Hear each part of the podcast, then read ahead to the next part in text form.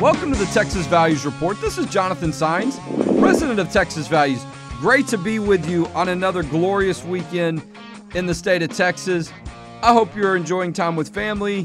I'm going to be on the ball field today, okay? It's end of season tournament time for my boys' baseball team, and it's been a lot of fun.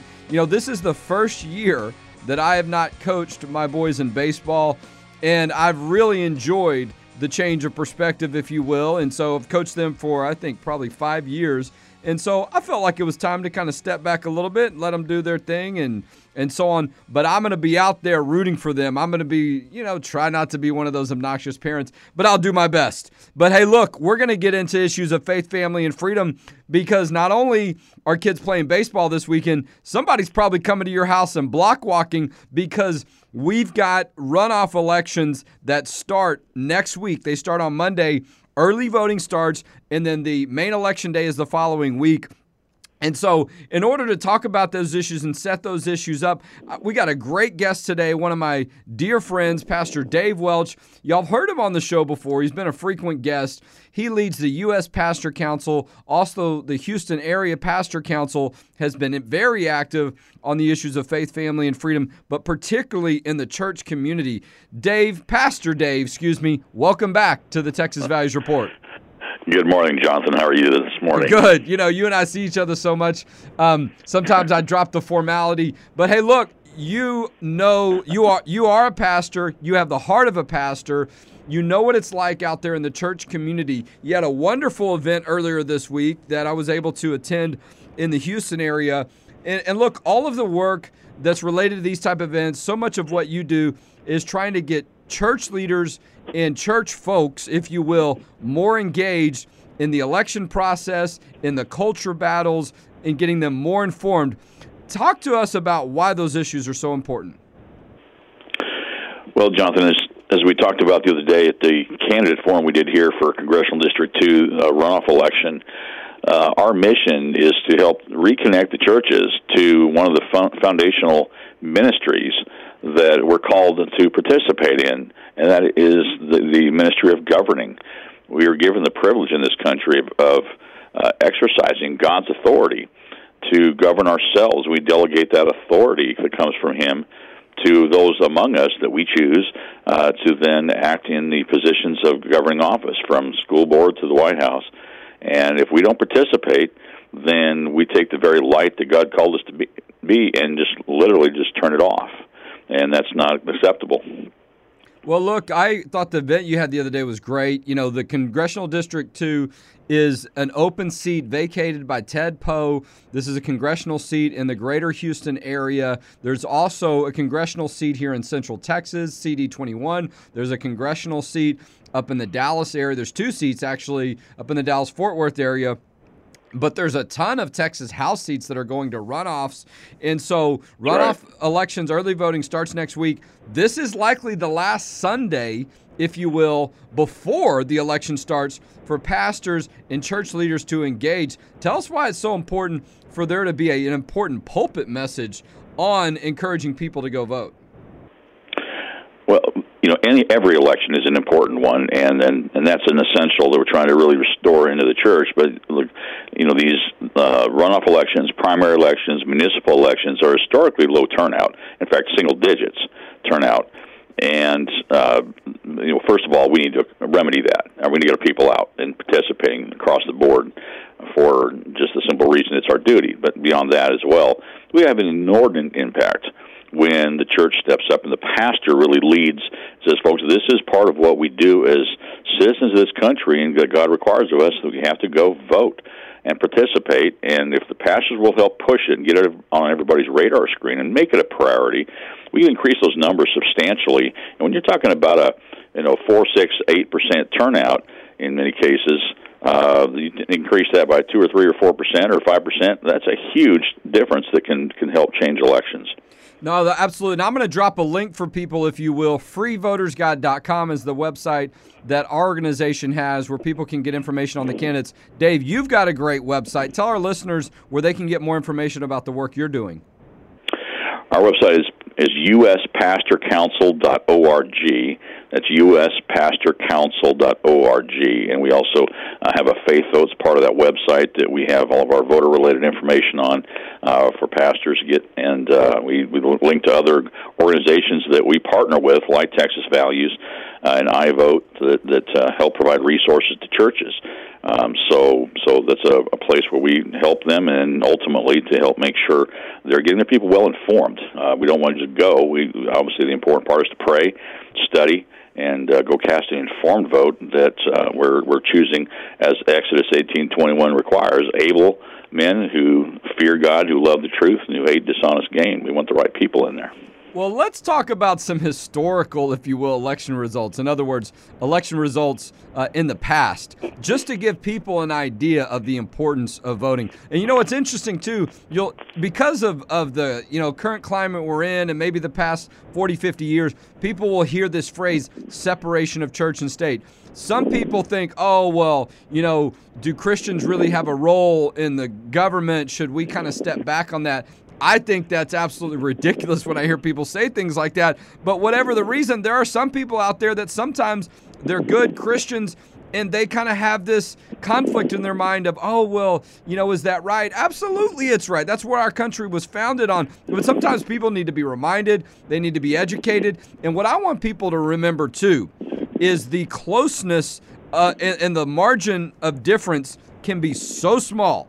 To your point, Dave, in a lot of these elections, turnout is lower. It's going to be maybe a third of what it was even in the primary. When you talk about a runoff election, and there was a election result here in the in the Central Texas area where we're broadcasting from. Even though our show's online and you can get it from wherever you are across the world, but here in the Central Texas area, there was a race that was decided by 4 votes about 10, 12 years ago. Dan Neal, a Republican, ran against a Democrat, and I'm forgetting her name, here in the Austin area, a state representative. You'll probably think of it in a minute, Dave. But he lost by 4 votes. This guy was a All-American football player for Texas. He won a Super Bowl, I think, with the Denver Broncos. Real nice guy. He lost by 4 votes. Briscoe Cain, a couple of years ago in the Houston area, won by about 20 votes, 25 votes. So every vote counts, doesn't it, Dave? Absolutely.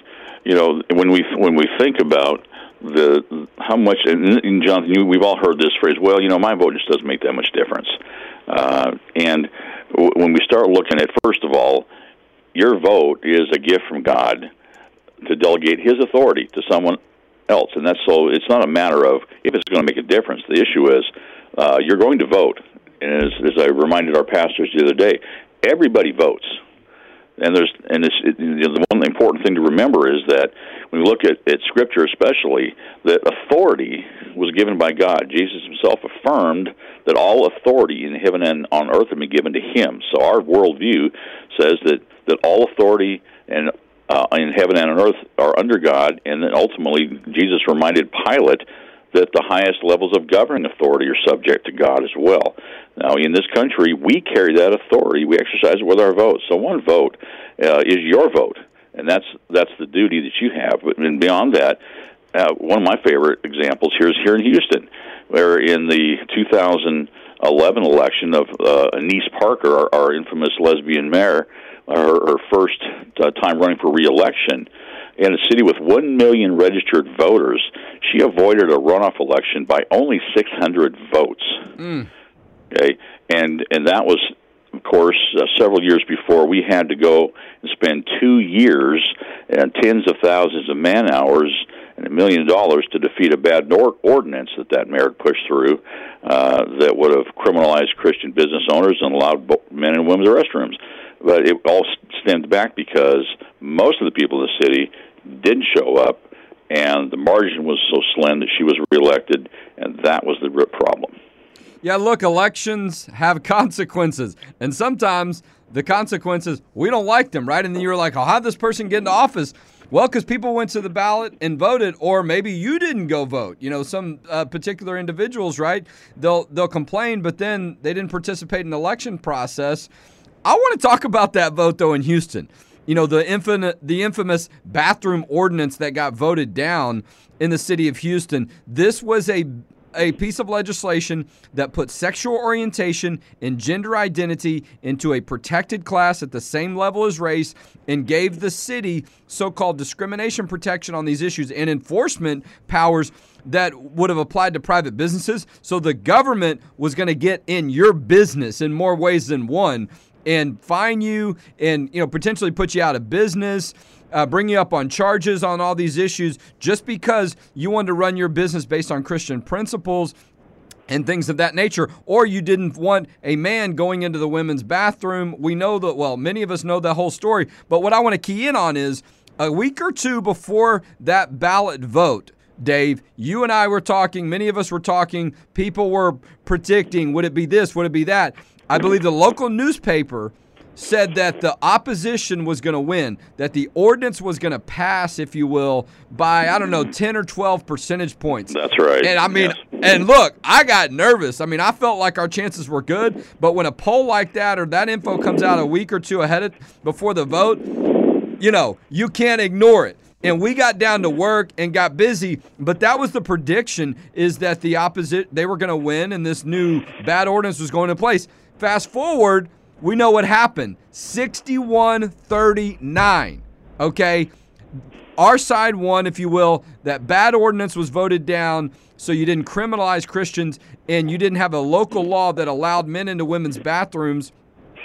But what I want people to understand is if you believed the quote-unquote poll before the actual vote, if you believed what you were hearing, you might have said, well, what's the point of going to vote? Our side's going to lose, when that wasn't even close. They were wrong. The predictions were wrong. And I've said it before. I'm going to say it again. The only poll that matters is the ballot box. Am I right?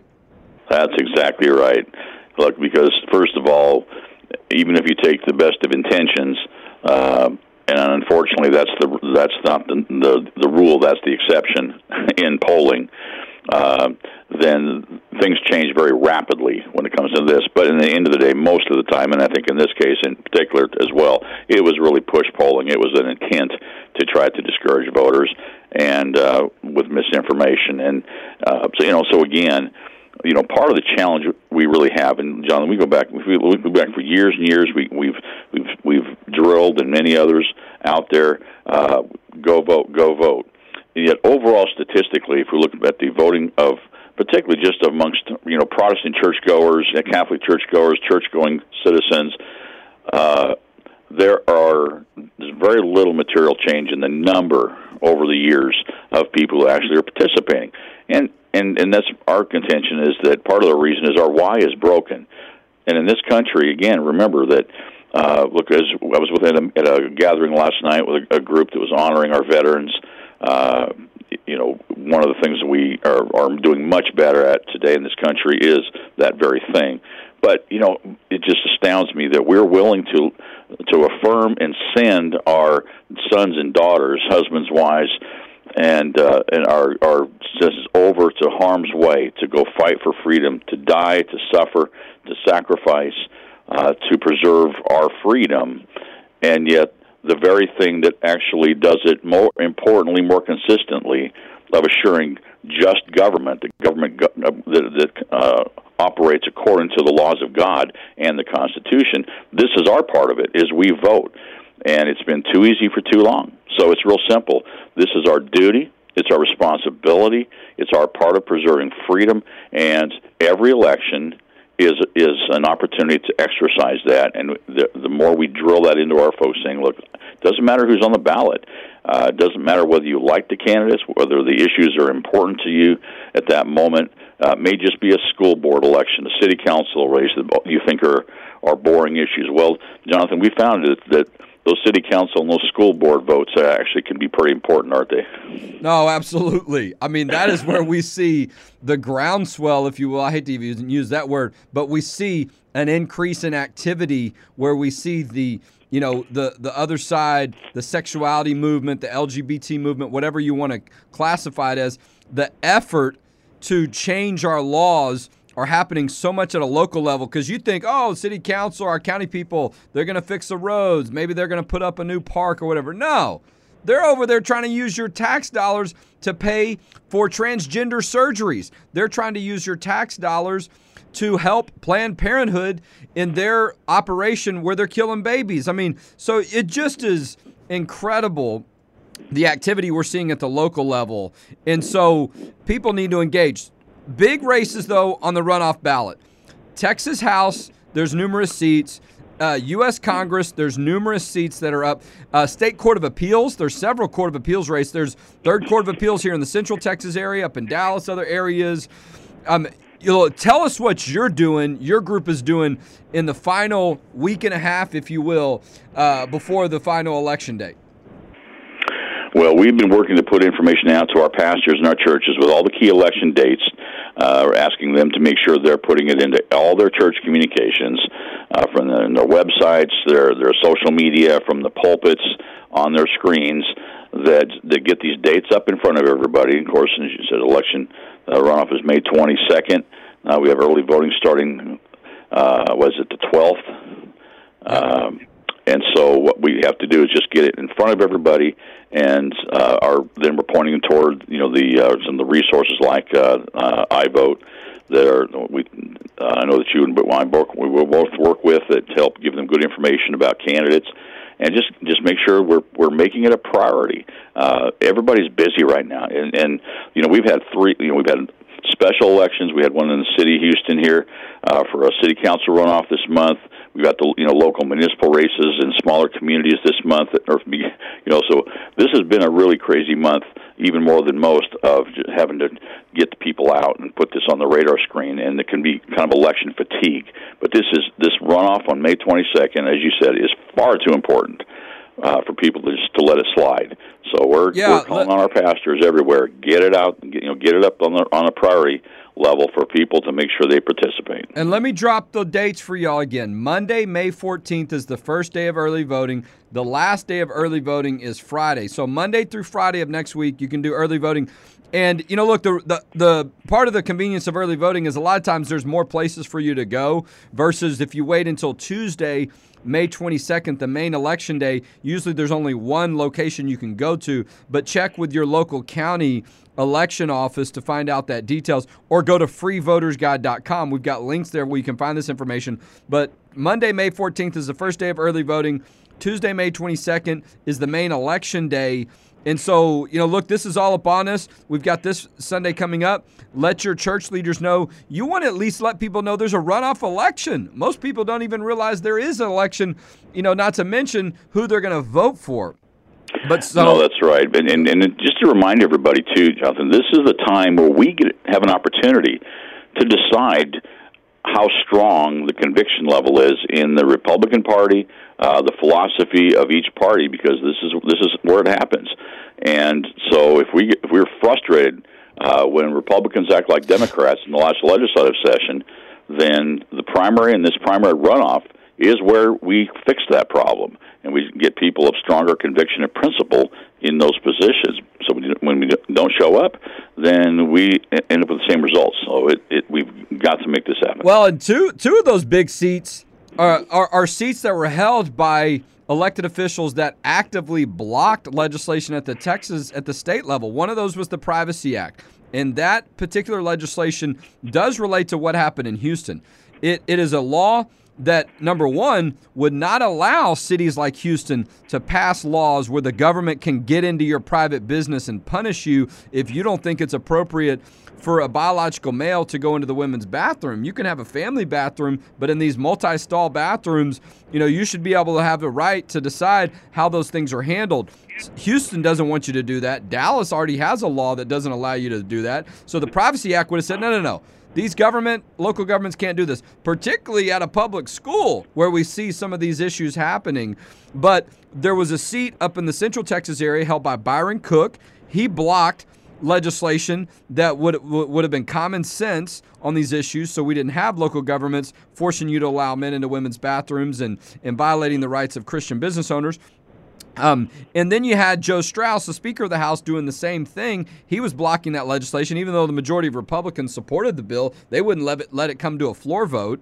So Straus's seat, he's no longer running. That's up for grabs. Byron Cook's seat, that's up for grabs. Very important races that are on the ballot in those issues. And so Freevotersguide.com's got information on that. But Dave, you're right. I mean, the balance of power and how these things could go could be tipped based on what happens in these Texas House runoffs in the Republican primary, because we know going into November, those districts are all going to vote Republican. They're not going to vote Democrat. So it's being decided in the primary right now in this runoff election. No, that's exactly right. And look, it's, you know, throughout history, we've been reminded, and, you know, people are familiar with some of these quotes, Sir Edmund Burke, you know, his famous statement, the only thing necessary for triumph of evil is for good men to do nothing. Going clear back to Plato, he said, the penalty good men pay for indifference to public affairs is to be ruled by evil men. Billy Graham said that bad politicians are elected by Christians who don't vote. So this is our chance. Well, you're right, and that's one reason why I don't get a lot of sleep sometimes is because of those quotes like that are just burned into your mind, and you're like, you know, so, but hey, I'm human, so I do got to sleep every now and then. But I think there's no question, Dave, you're doing your part. My organization, and I hate to say this team, so many of us, right, we're doing our part.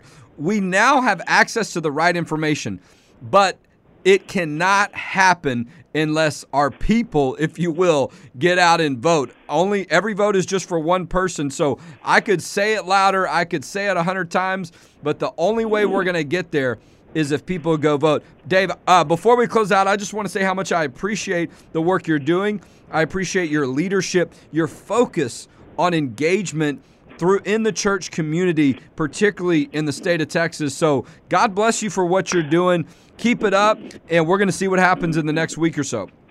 Absolutely. Thanks, Jonathan, for all that you do as well. And our reminder to pastors and everyone else is this is not politics, it's ministry. Amen. All right, Dave. Pastor Dave Welch has been our guest today on the Texas Values Report. We've been glad to have him. Pastor Dave, we will talk to you again soon. Thanks. God bless. Yes, sir. God bless. Hey, I know I'm all fired up today. I'm shouting a little bit. Elections matter, people. You have got to vote. And there's no excuse because we've got information at freevotersguide.com.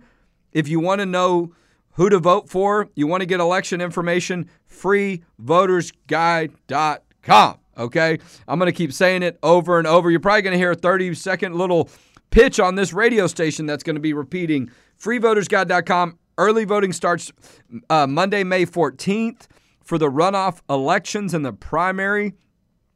You know, look, I will tell y'all, when I was younger, I always voted, but I wasn't that involved in politics. I did some block walking. I did a few things here and there.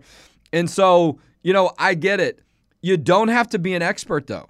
Okay? You don't have to know. You don't have to be at the Capitol all the time. You don't have to be a lobbyist. You don't, you know, all you need to know is when to go vote, and to know that it's only going to take maybe half an hour tops. I mean, you know, early voting, it is lower, so you're not going to have these big lines like you do in a presidential election. You get in and out. I went and voted in my local elections a week or so ago. It took me about 3 minutes, okay? So don't make up any excuses, but don't let too much time go by and run out of time, okay? Go to freevotersguide.com, check out information about the candidates, and then take a few minutes. I took my kids with me. I like to do that just to kind of remind them of the process and let them know that their father is engaged on these issues, and it's something that hopefully they'll remember. All right, before I forget, Mother's Day is tomorrow. So I just give a quick shout-out to my mother, Denise Sines. So, you know, maybe she listens to the show sometimes. Maybe she doesn't. She certainly cares and supports the work that we do. But, you know, look, I am thankful to have a mother who is so focused, committed, and still a very important part of my life. As, you know, I go through different stages in life that change, so does she, and, you know, different things that we have in common and interests we have, time together that we share with my grandchildren and, her grandchildren, my children, and things of that nature. And so, you know, look, I mean, this is something that, you know, you can probably never say enough, but is to say thank you to your mother. And I probably told this story before. I'll tell it again. It's probably one of my favorite stories about my mother.